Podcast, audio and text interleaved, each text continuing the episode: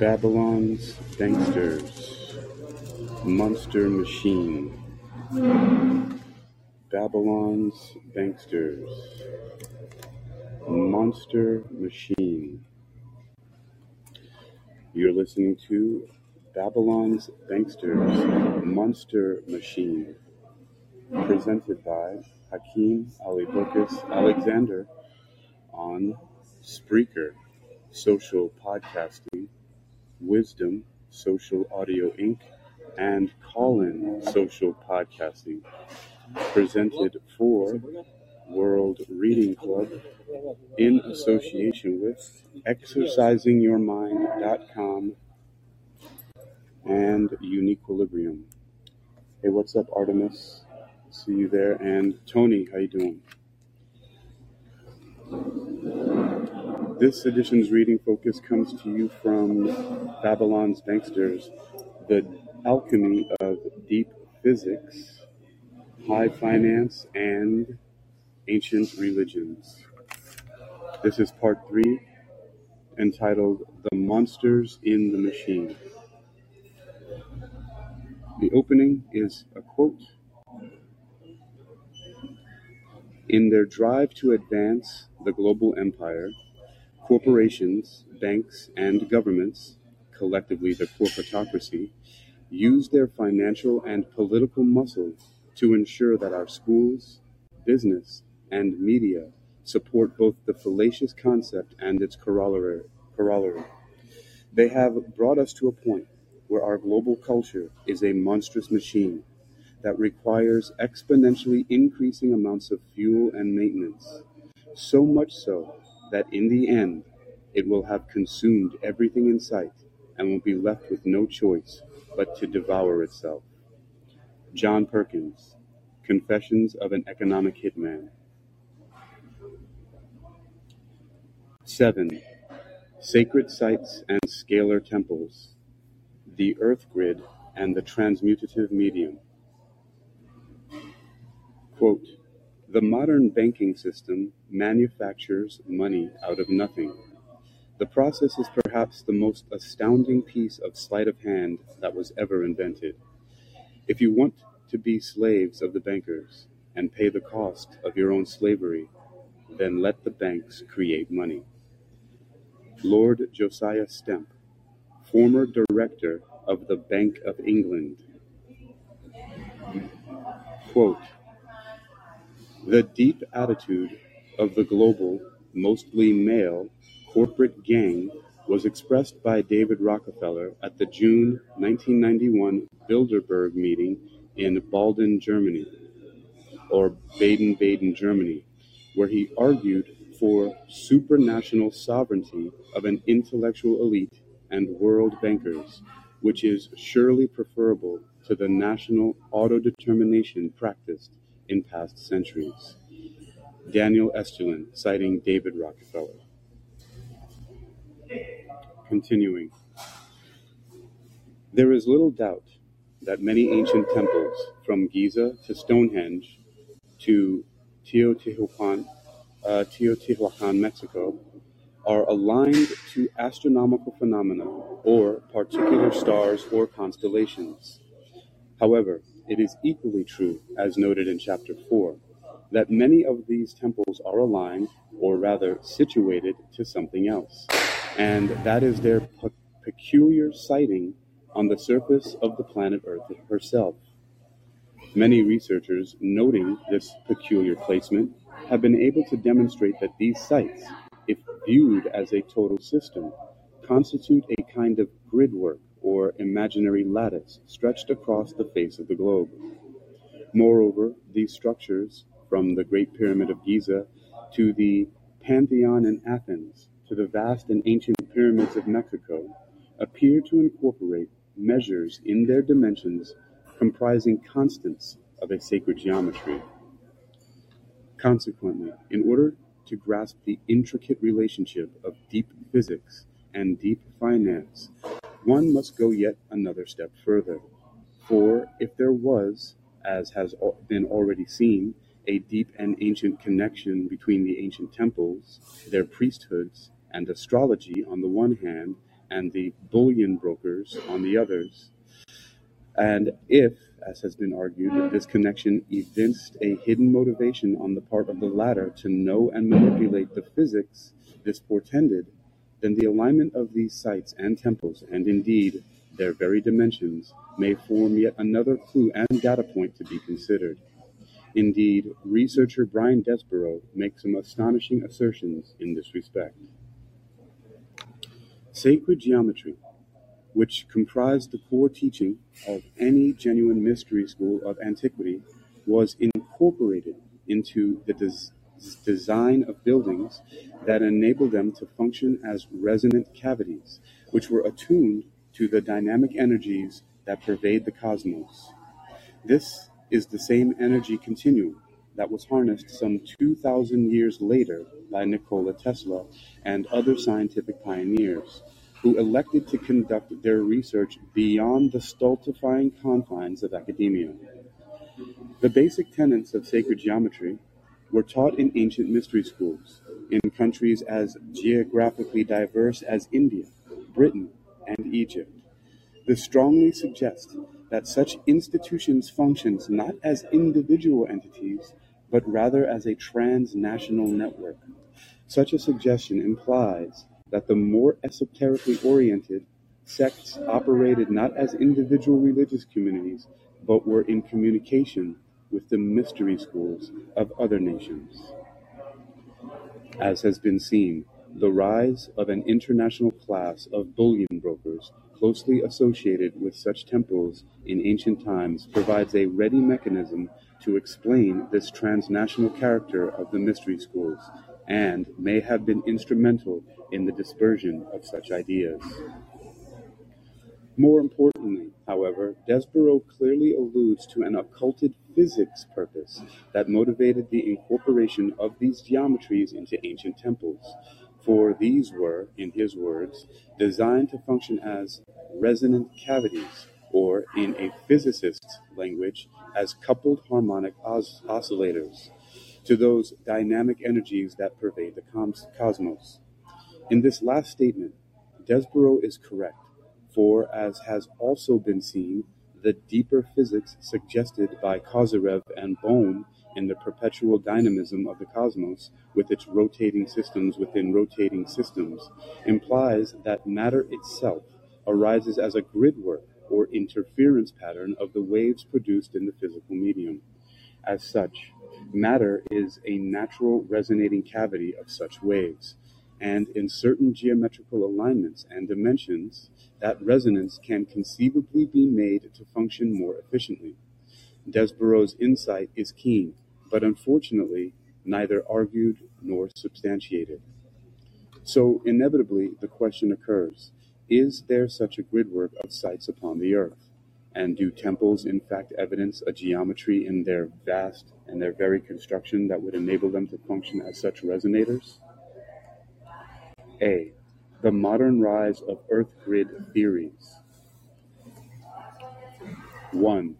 Ivan Sanderson, one does not have to read too far into the area of earth grid theories to find a veritable overgrowth of wild speculations and fanciful ideas. But the actual modern growth of the theory may best be attributed to the scientific research of some Russian chemists and a Western scientist interested in anomalous phenomena, the famous Fortean researcher Ivan Sanderson. Sanderson was in fact a professional biologist by academic training and background, but in 1972 he published an article for Saga magazine entitled The Twelve Devil's Graveyards Around the World. What Sanderson did was to compile a database of Bermuda Triangle like phenomena of ship and plane disappearances worldwide and, using modern techniques of communication and geophysical tabulation, plotted these on a map of the globe. These correlated to 12 areas on the globe where magnetic anomalies and other energy phenomena were linked to a full spectrum of strange physical phenomena. Plotting these strange occurrences on a map yielded 12 regions where such phenomena occurred with a greater statistical occurrence than usual. We have an image here of Ivan Sanders's map showing the 12 vile vortices. What Sanderson also noted, however, was that some of these areas also included strange megalithic structures. For example, on the map above, in the Pacific Ocean west of South America, one such triangle incorporates Easter Island, with its well known and very strange stone carvings of gigantic stylized human heads. Another, located in the Algerian desert, also was home to megalithic structures. 2. The Russians get into the game. You know, while I'm at it, I might as well uh, push up these. Uh, I got to put the link to the book in the section for uh, call-in listeners, so you can read along if you want to. I'll continue here,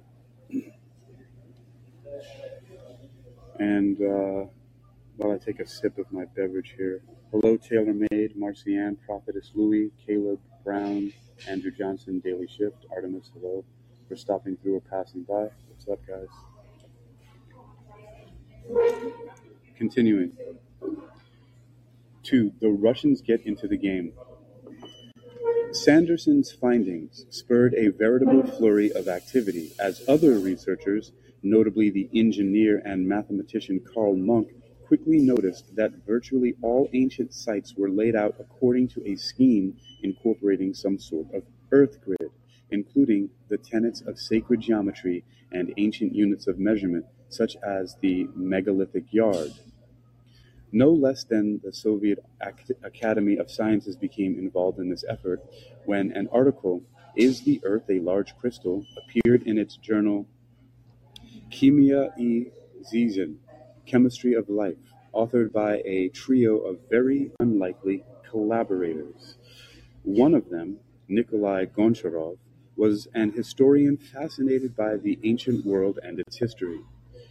Goncharov plotted on a map of the world all the centers of earliest human culture. Goncharov then met a construction engineer, Vyacheslav Morozov, and Valery Makarov, an electronics researcher.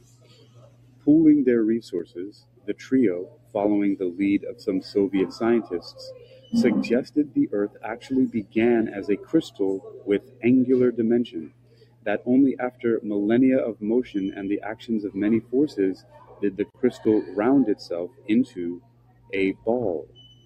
Moreover, because of this, hidden beneath the surface of the Earth, the edges of that crystalline structure were buried and possibly still faintly visible. Later, researchers Bill Becker and Beth Hagens expanded on the Russian article with their own version. Hagens described her own reaction to the Russian research and its implications as follows I found a picture of the world with a funny lattice work on it. It looked as if someone had put one of Buckminster Fuller's domes over the planet, and the design caught my eye. As I read the accompanying article, I learned that was indeed what had been done. Three Russians, an engineer, a historian, and a linguist, had found that the dome like geometric pattern could be aligned on the Earth in such a way that the struts of the dome mapped out our geologic features, such as mountain ranges and river systems, and the connecting points for the struts fell at the sites of important ancient civilizations. Hagens and Becker then expanded on the Russian concept and produced the following interesting map, which included, or which indeed looks like some bizarre creation of Buckminster Fuller. So if you guys haven't seen the um, the Buckminster Fuller uh, geodesic dome, there was one actually it was mentioned in one of the other books I was reading by Robert Kiyosaki um, called uh, The Capitalist Manifesto, and he talks about several times his meeting with Buckminster Fuller.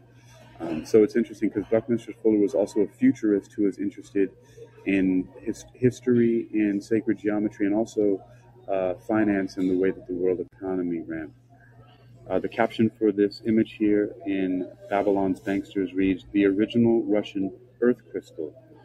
Flattening the projection and adding Becker's and Hagens' research to it yields their earth map grid, which is also uh, very interesting in and of itself. Continuing, the Becker-Hagens Earth Grid map of 1983. Looking at this map carefully discloses some rather interesting features. For one thing, the convergence of several lines in the southern Pacific Ocean, west of Latin America, is, once again, close to Easter Island and its megalithic stone statues. Yet another line runs due north and south through England, close to the celebrated structure of Stonehenge. Yet another node of convergences occurs in Florida, near the well-known Coral Castle, constructed, no one knows exactly how, by Edward Leedskalnin, Oh, I got to take a mention about Edward Leedskalnin while I'm also going to put in the uh, the link to you guys who are listening on uh, Callin so you can read the book as well. Cecilia Grace on Wisdom says, I've been there, Coral Castle. Yeah, um, Coral Castle, interestingly enough, I don't know if anybody knows the story of, of Ed Leedskalnin, but supposedly, supposedly, and this is um, I, I don't remember in which book it was, but I think it was by Jim Marrs, who wrote the book called Our Mysterious Spaceship Moon. Um, he talks about how Leedskalnin used some kind of um, of technology where he by himself erected um, megaliths and obelisks and different types of giant mega stone structures, um, weighing uh, you know uh, tens of tons by himself um, using some kind of technology in which he moved the different stones around these various different sites.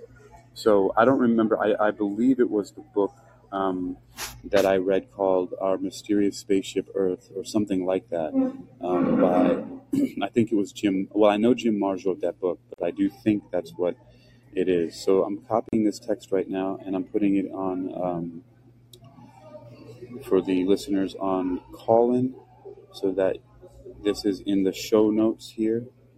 So, and then I'm also going to link um, the wisdom talk uh, to the call in room so that um, I have uh, backlinking to each other through these different readings here. So I found my call in. Let's go into the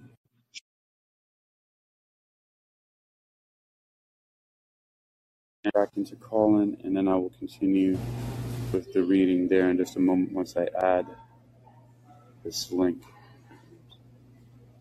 Wait a minute, what the heck just happened there? Oh, that's funny. Um, I don't know what just went in there, but okay. There we go. Now Babylon's Banksters. Okay, good. I've added both the links. They are now in the call-in talk here. So hopefully that's all good. I don't see my info here, but we will see. Oh, one of the ways I can also put it here is I'll put both of those links in the uh, show description as well. I don't know why. Um, it's uh, All right. Well, maybe not it'll show up. Let's see. Links. Holy cow! Why is that? Yo, it's um, it's a good thing I'm looking at this again because the uh, the links um, didn't save for some reason, and I want to make this. I got to do it now, or else I won't be as efficient as possible here. So let's see.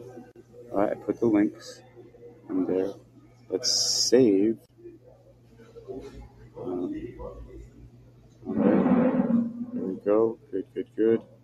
And, well, we'll see what happens afterwards. Let us just now continue with this uh, reading. It's going to take me a little bit, I think, hopefully not too long.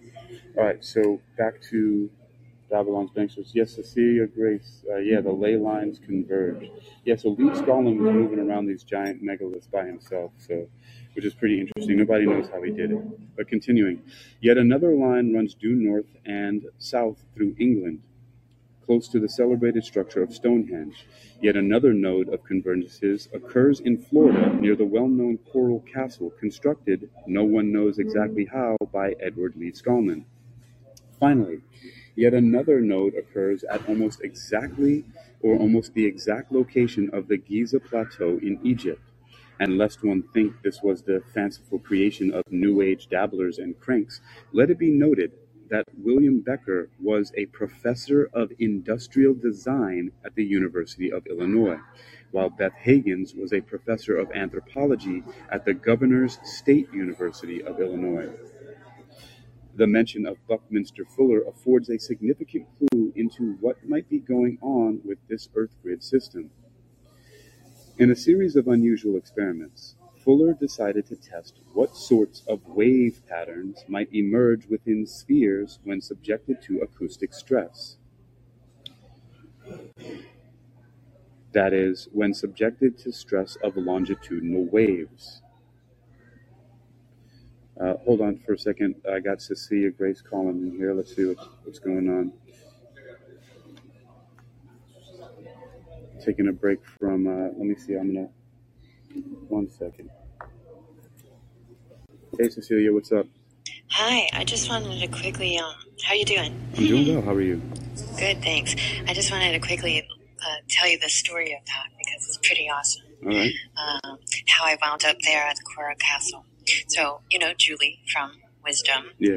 uh, she was on her bike ride last uh, year doing, uh, on the uh, in England riding the, uh, the her the bike on the ley lines in England, and at the time I was like, this is right before uh, she was about to go, and I was like, Julie, what are ley lines? I have no idea, and she explained it to me, and I was like, oh, that's so cool. I wonder where there are ley lines here. I was I was in Florida at the time. I wonder where ley lines converge in Florida, and uh, I looked it up, and it was. Uh, in Homestead, Florida, which was really interesting because just a week prior, I had signed up already for a Kriya Yoga initiation in Homestead, Florida.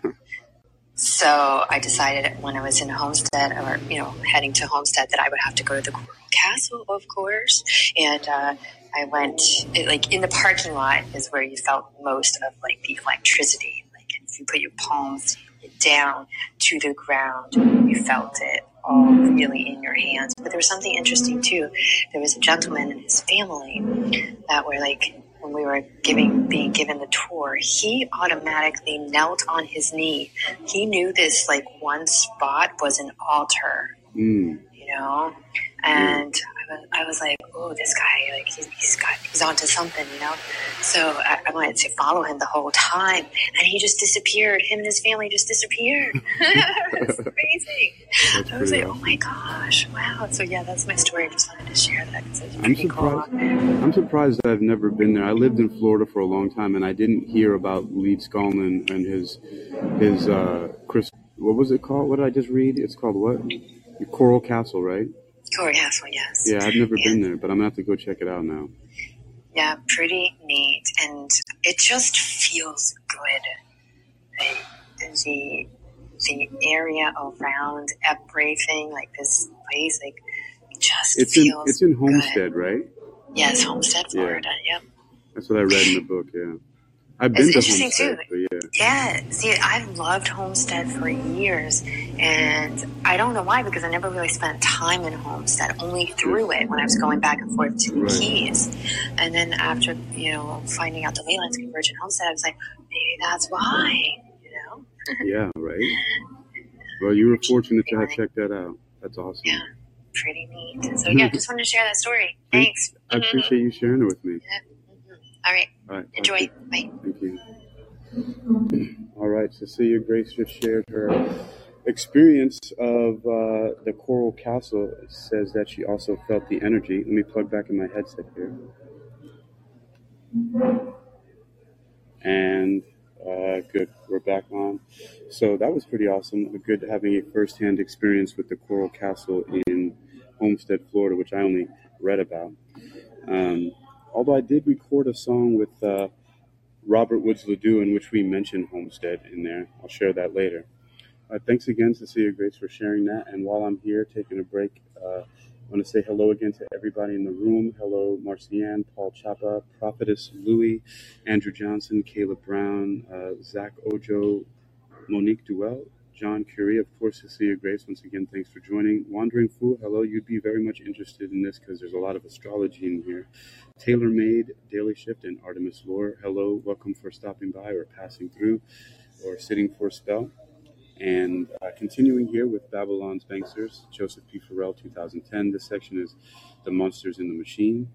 And continuing, the mention of Buckminster Fuller affords a significant clue into what might be going on with this Earth grid system. In a series of unusual experiments, Fuller decided to test what sorts of wave patterns might emerge within spheres when subjected to acoustic stress, that is, when subjected to stress of longitudinal waves. Fuller painted the surfaces of balloons, immersed them in water, and then pulsed the water with sound waves of varying frequencies.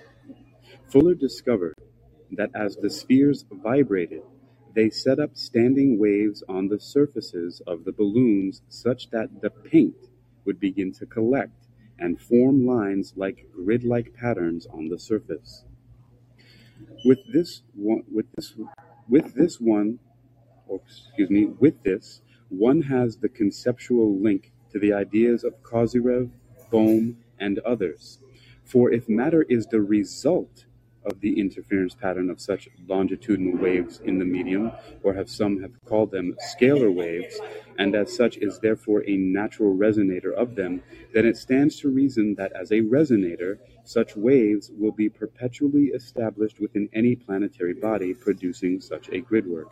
By the way, I have to mention that this idea of that um, that matter being the result of interference patterns is also part of the work of Paul A. LaViolette, who uh, developed subquantum kinetics, and he talks about the the matter being a result of the interference pattern with what he calls um, the uh, um, oh my gosh, it's slipping my mind right now. But in subquantum kinetics, we have um, the different types of interference patterns creating matter um, it'll probably come back to me in just a second. But also in those people who somewhat uh, hilariously call themselves uh, Pythagorean Illuminati, who use something also uh, hilariously called ontological mathematics, which I think you could just call it math, right?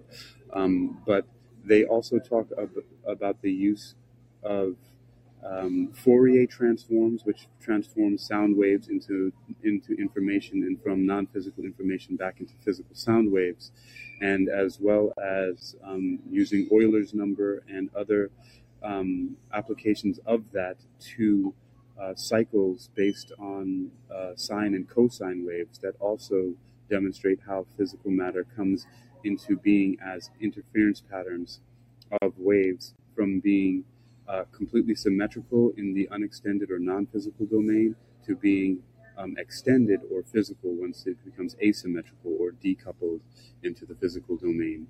Um, and uh, I don't know why I haven't yet recalled Paul A. LaViolette's work in subquantum kinetics, but I haven't used a lot of um, his work in my thought processes just yet.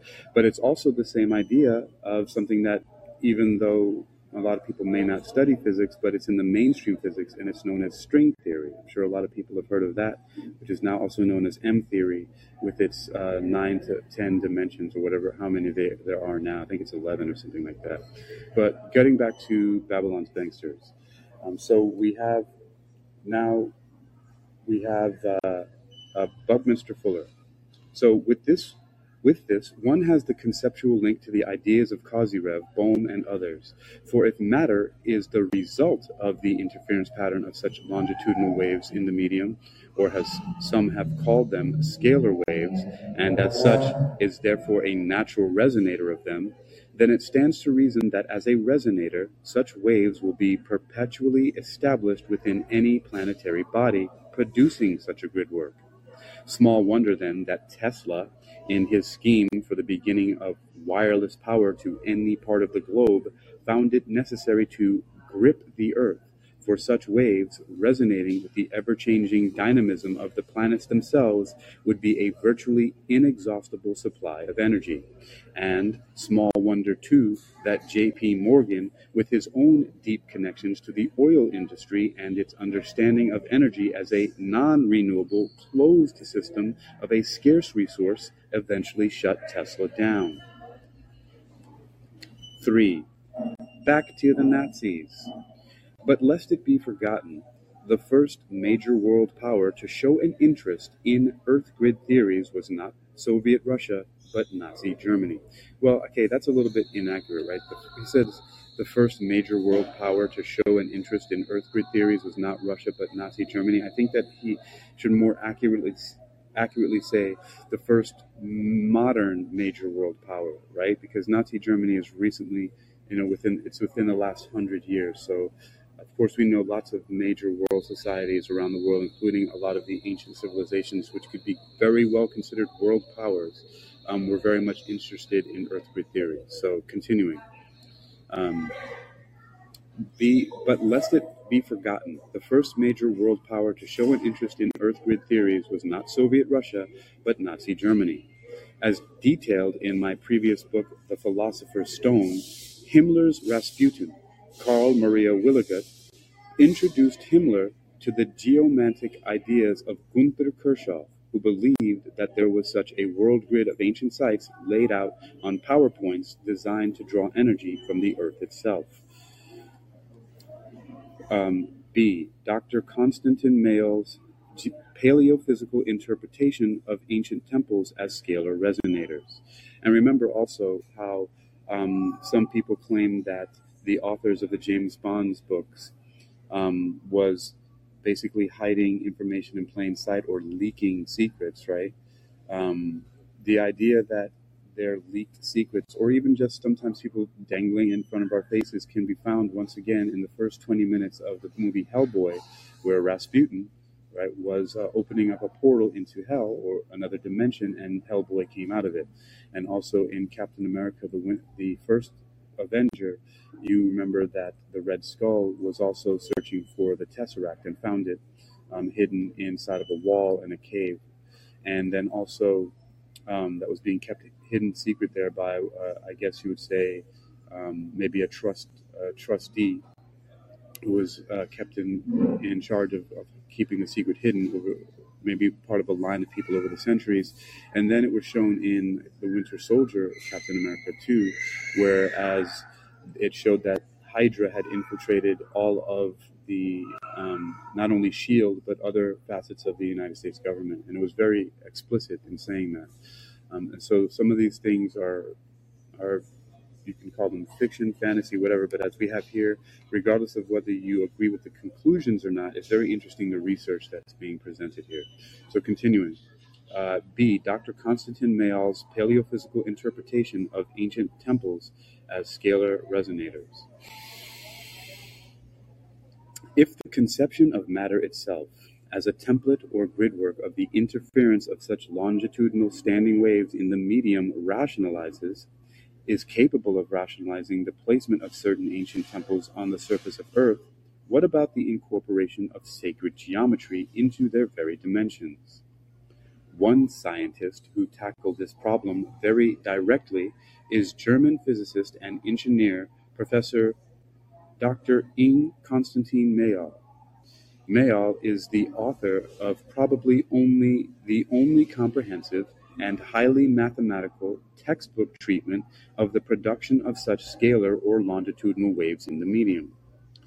Um, I would argue uh, that um, if you look, if well, if anybody has read the book, the two books, there's two treaties on electricity and magnetism, um, then you will see that um, also that this was looked at quite some time ago.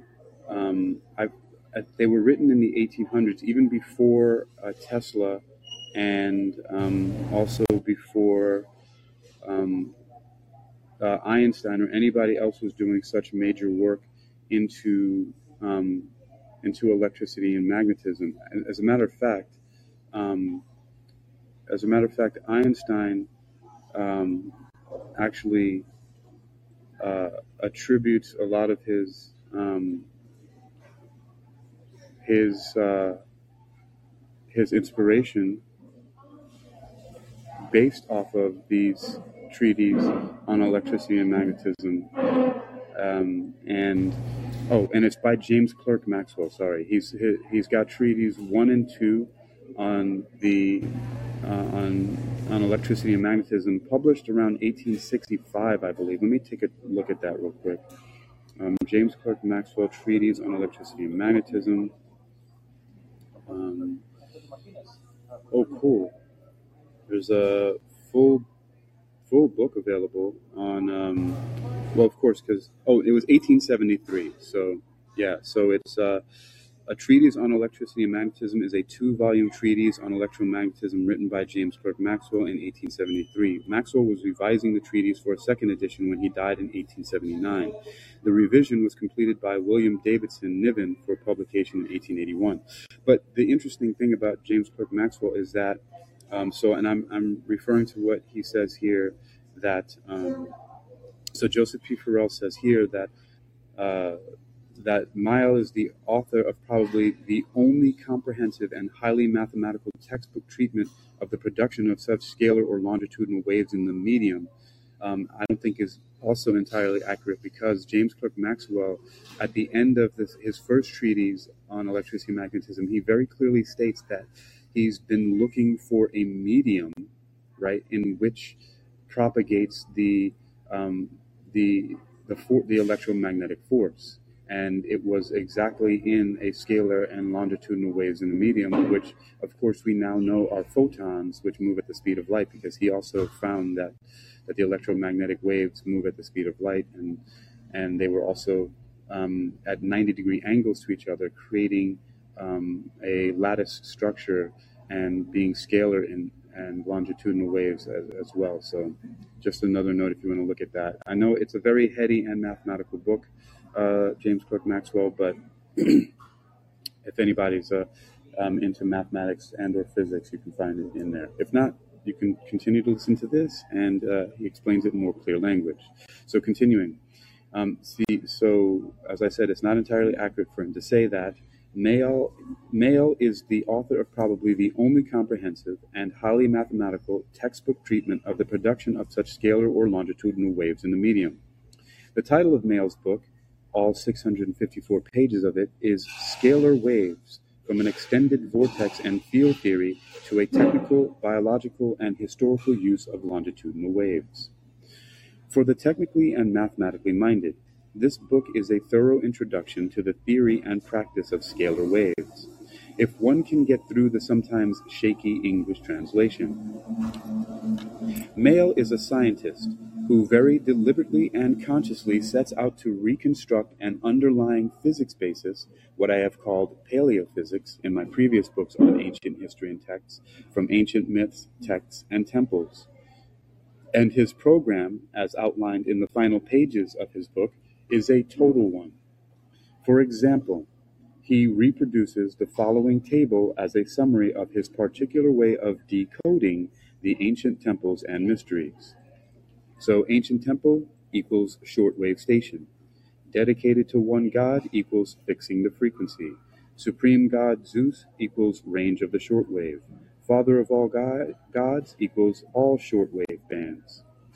Priest representative of the god equals amateur radio operator with license to transmit. High priest equals chief intendant. Pontifex, Pontifex Maximus, topmost bridge builder, equals chairman of the authority and telegraph offices.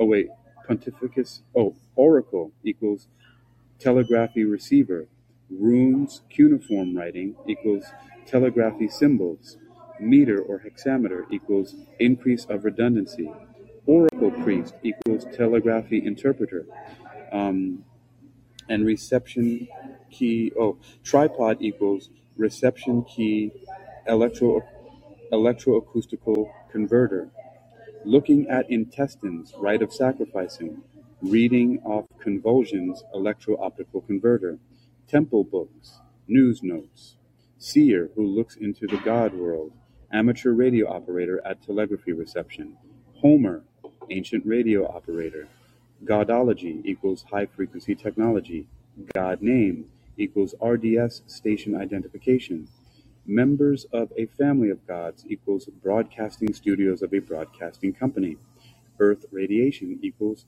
power supply. Interesting enough, that's uh, would be very close to what Tesla thinks that Earth is actually the power supply. Continuing, homage of a weekday equals time restriction of the operation of the station. Zeus forges thunderbolts equals electro electrostatic blows when a temple is mm. oscillating. Ritual act equals technical provision for transmission and reception. Cella or marrow of temple equals tuned cavity. Obelisk equals antenna rod. Continuing.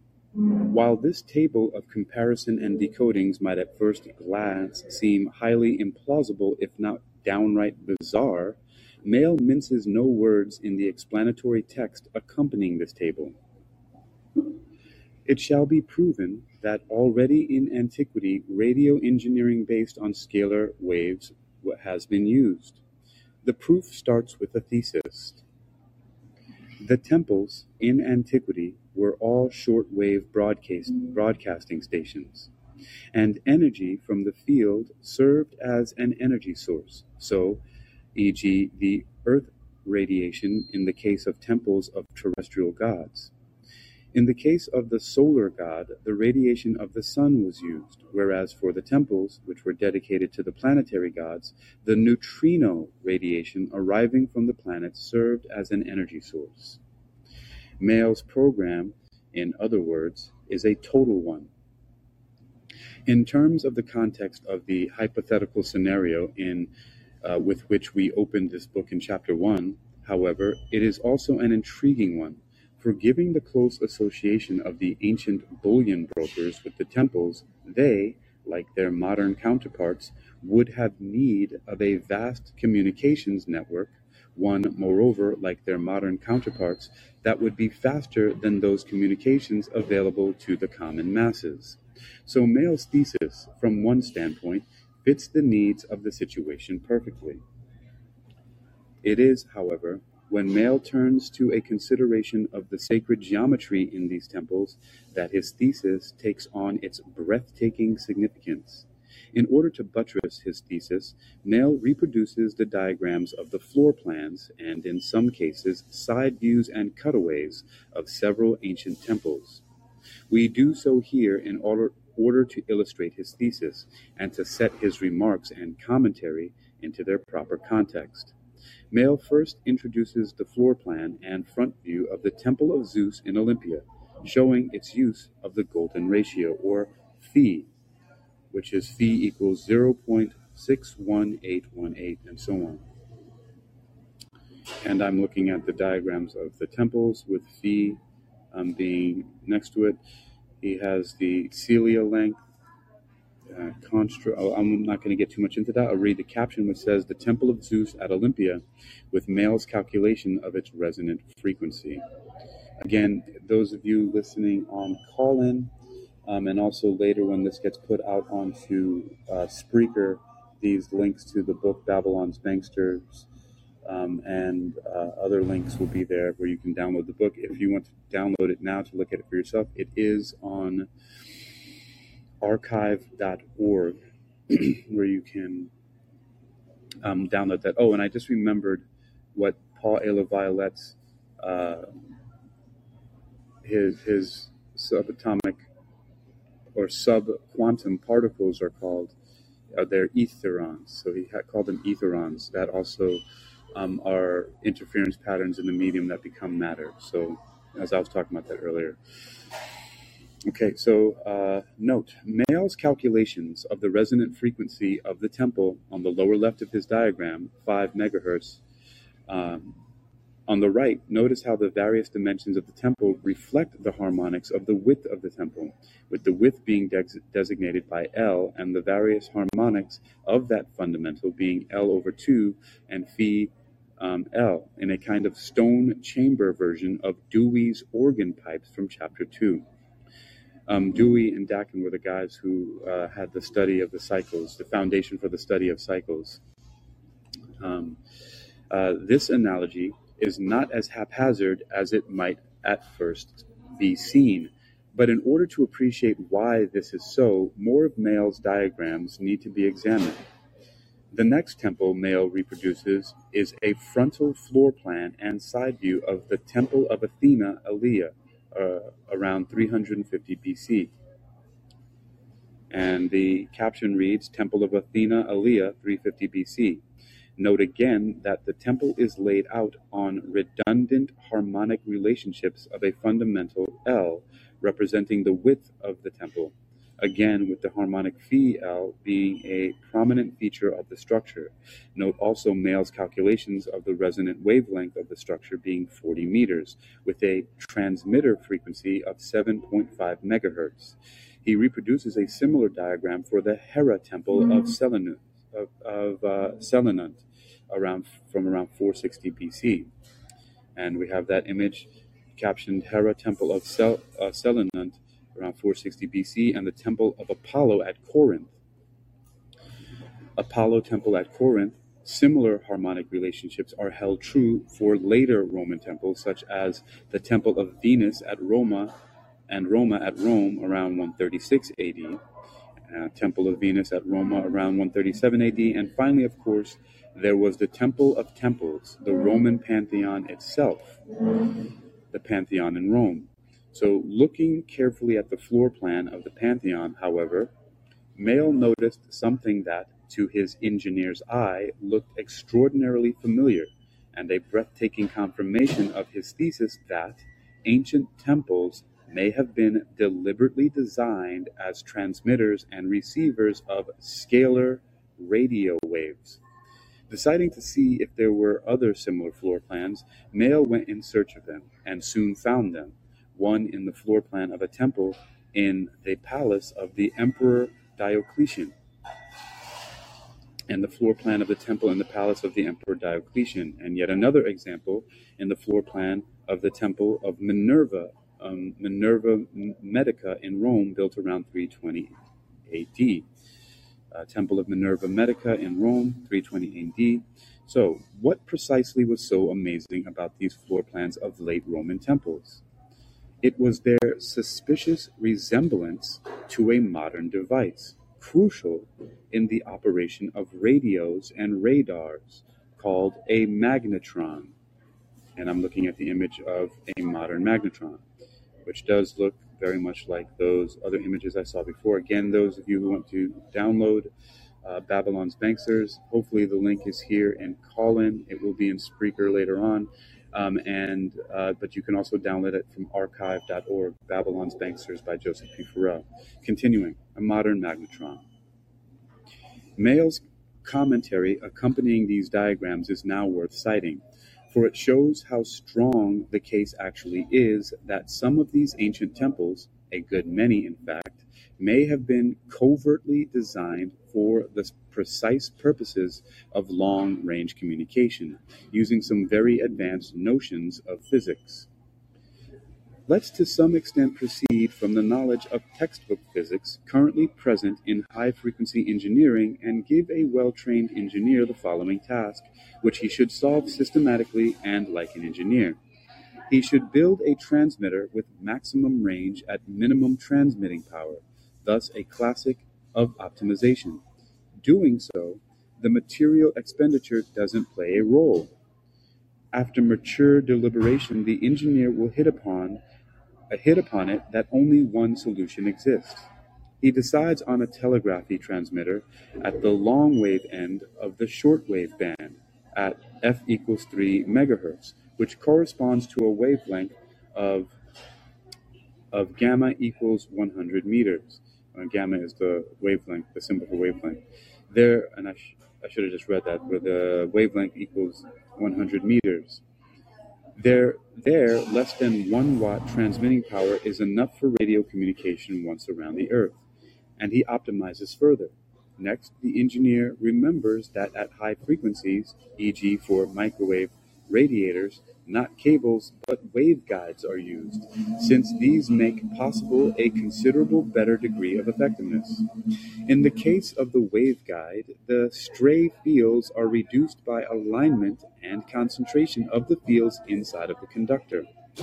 In the case of antennas, however, the fields scatter to the outside and cause considerable stray losses. He draws the conclusion that his transmitter that his transmitter should be built as a tuned cavity and not as an antenna.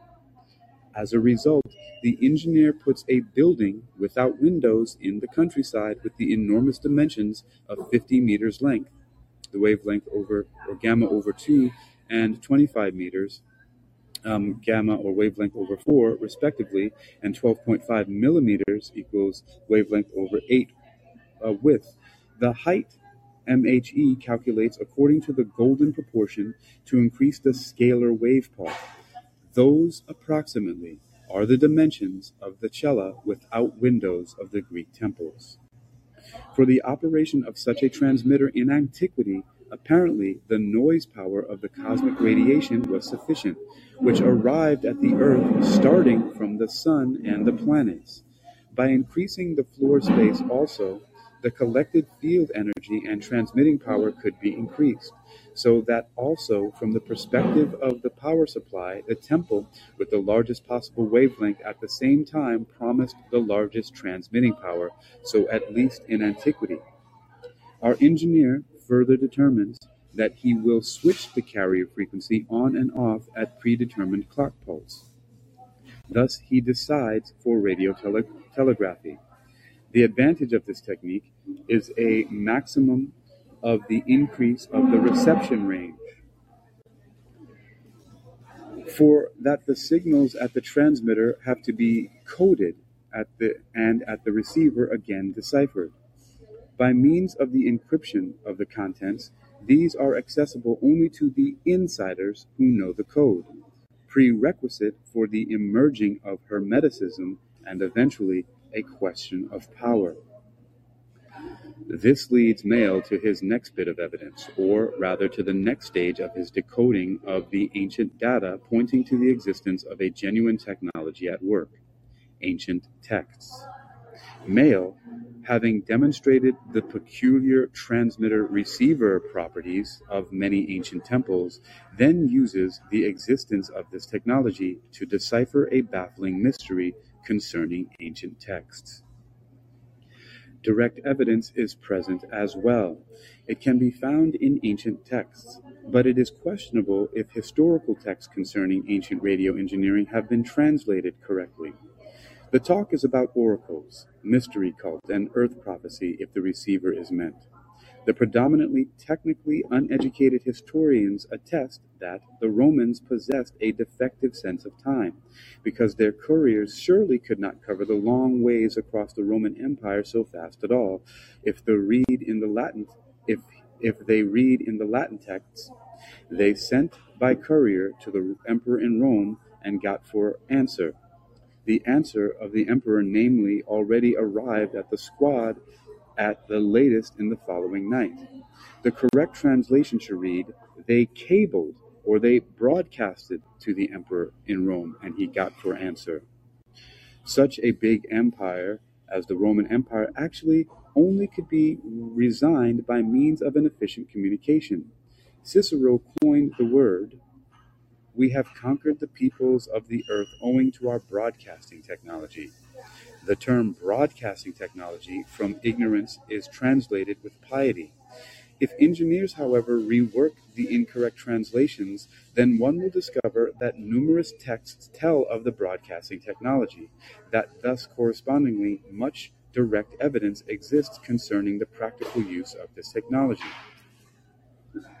For the Roman military transmitters, which formed the backbone of the administration of the empire, the reading off of the information from observations of nature like the bird flight or from felt signals of a geomancer was too unreliable.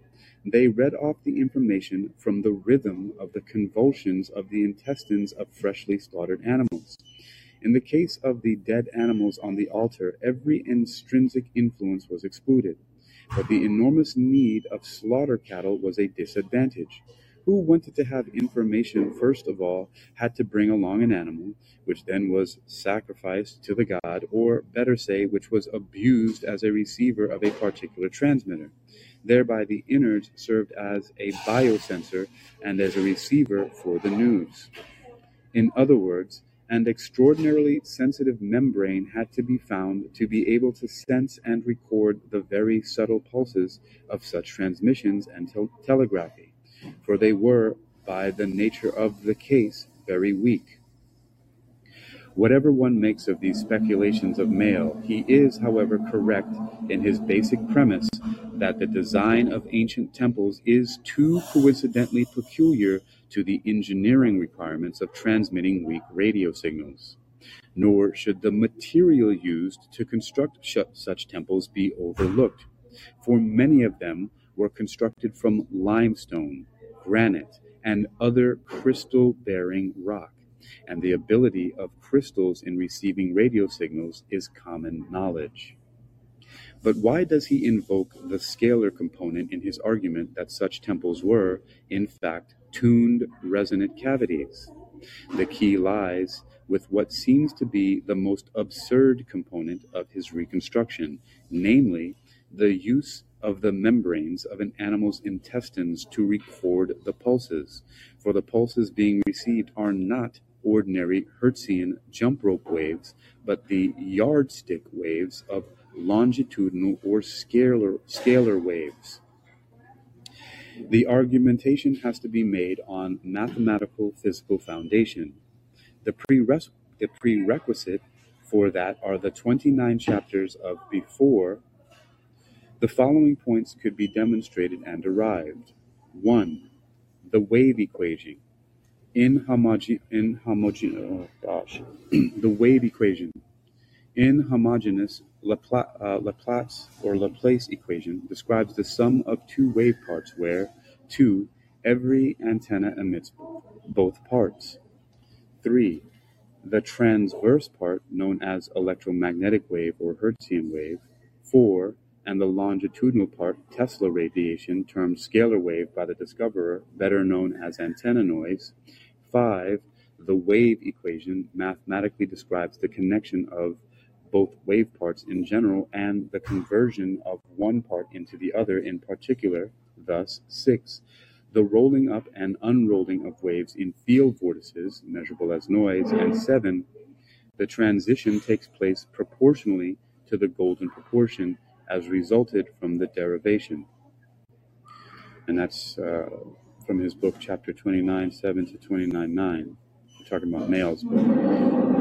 With the last point, the electrotechnical problem becomes a geometrical problem if it concerns the use of scalar waves.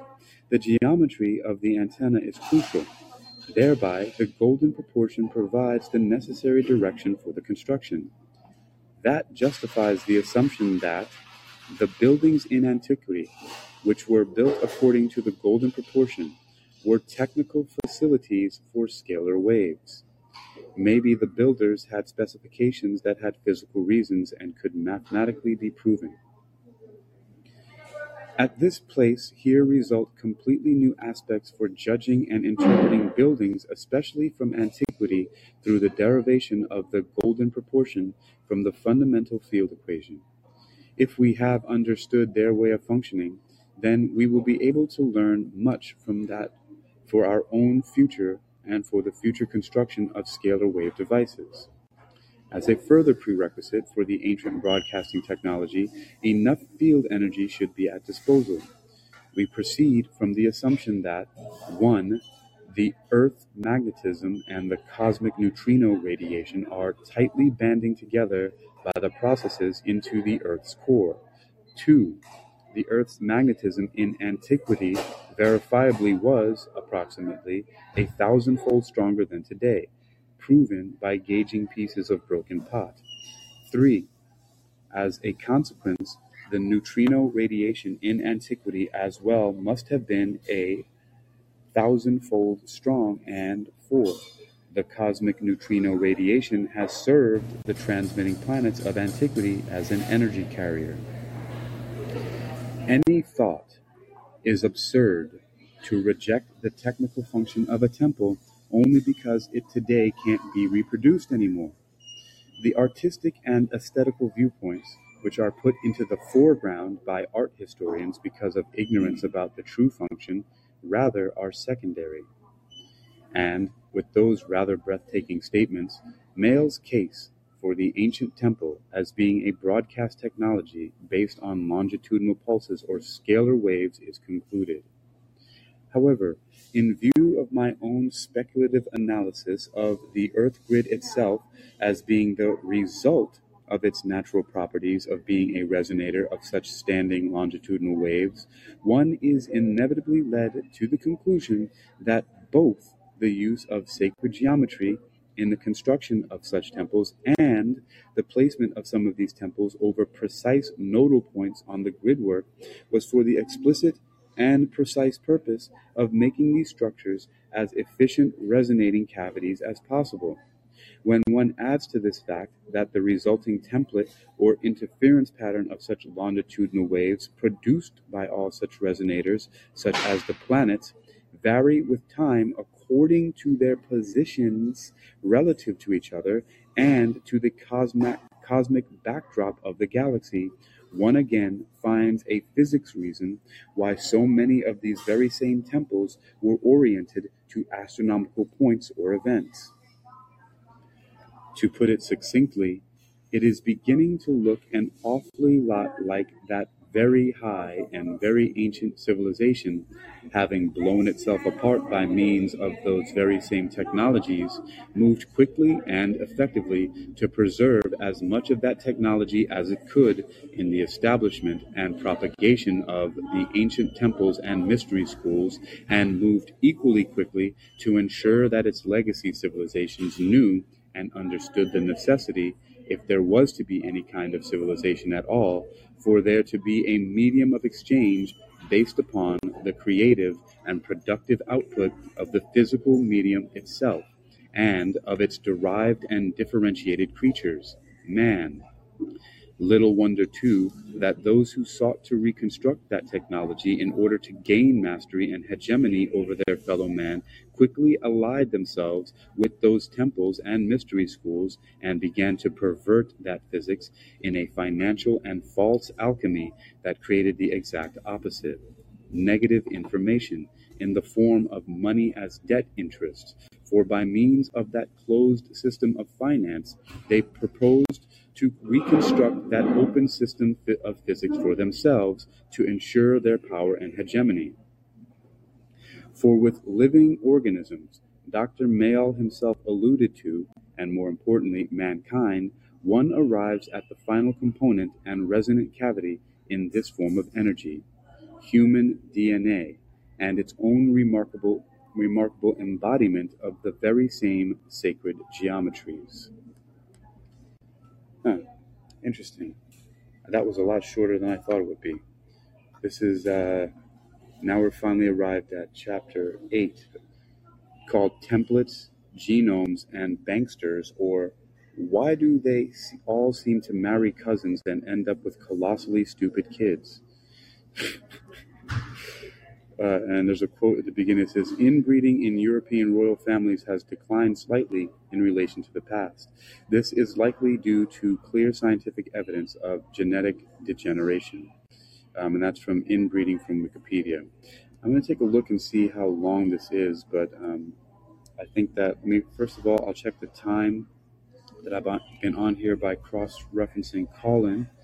Let's take a look. It's already been an hour and five minutes, which is good. So that's a good place to stop for this right here, and then maybe look into. Hello, Betty. How you doing? Welcome over and call in. And let me take a look on wisdom and then shut this down. Hello, Zoe, T Solo, Caleb Brown, Scott Lee Twilliger, uh, Daryl with the Dashes, Andrew Johnson, Taylor Made, Nancy Viatoro, B Channel, Chocolate Yoda, Hello, Prophetess Louie, Mojo, Wairamu, Neil Armstrong, uh, Mary Ann, Paul Chapa, Zach Ojo, Monique Duell, John Curry, Cecilia Grace, thanks for calling in again. Wandering Food, Fool, Daily Shift, and Artemis Lore. It is five o'clock, so I may come back with chapter eight. I just have to take a look and see how long it is. But I'm going to end this now here. So you've been listening to Babylon's Banksters Monster Machine, presented by Hakeem Ali Bokus Alexander on Wisdom Social Audio Inc. and Spreaker Social Podcasting and Callin Social Podcasting, presented for World Reading Club in association with ExercisingYourMind.com and Uniquilibrium. This edition's reading focus came to us from Babylon's Banksters. Till next time.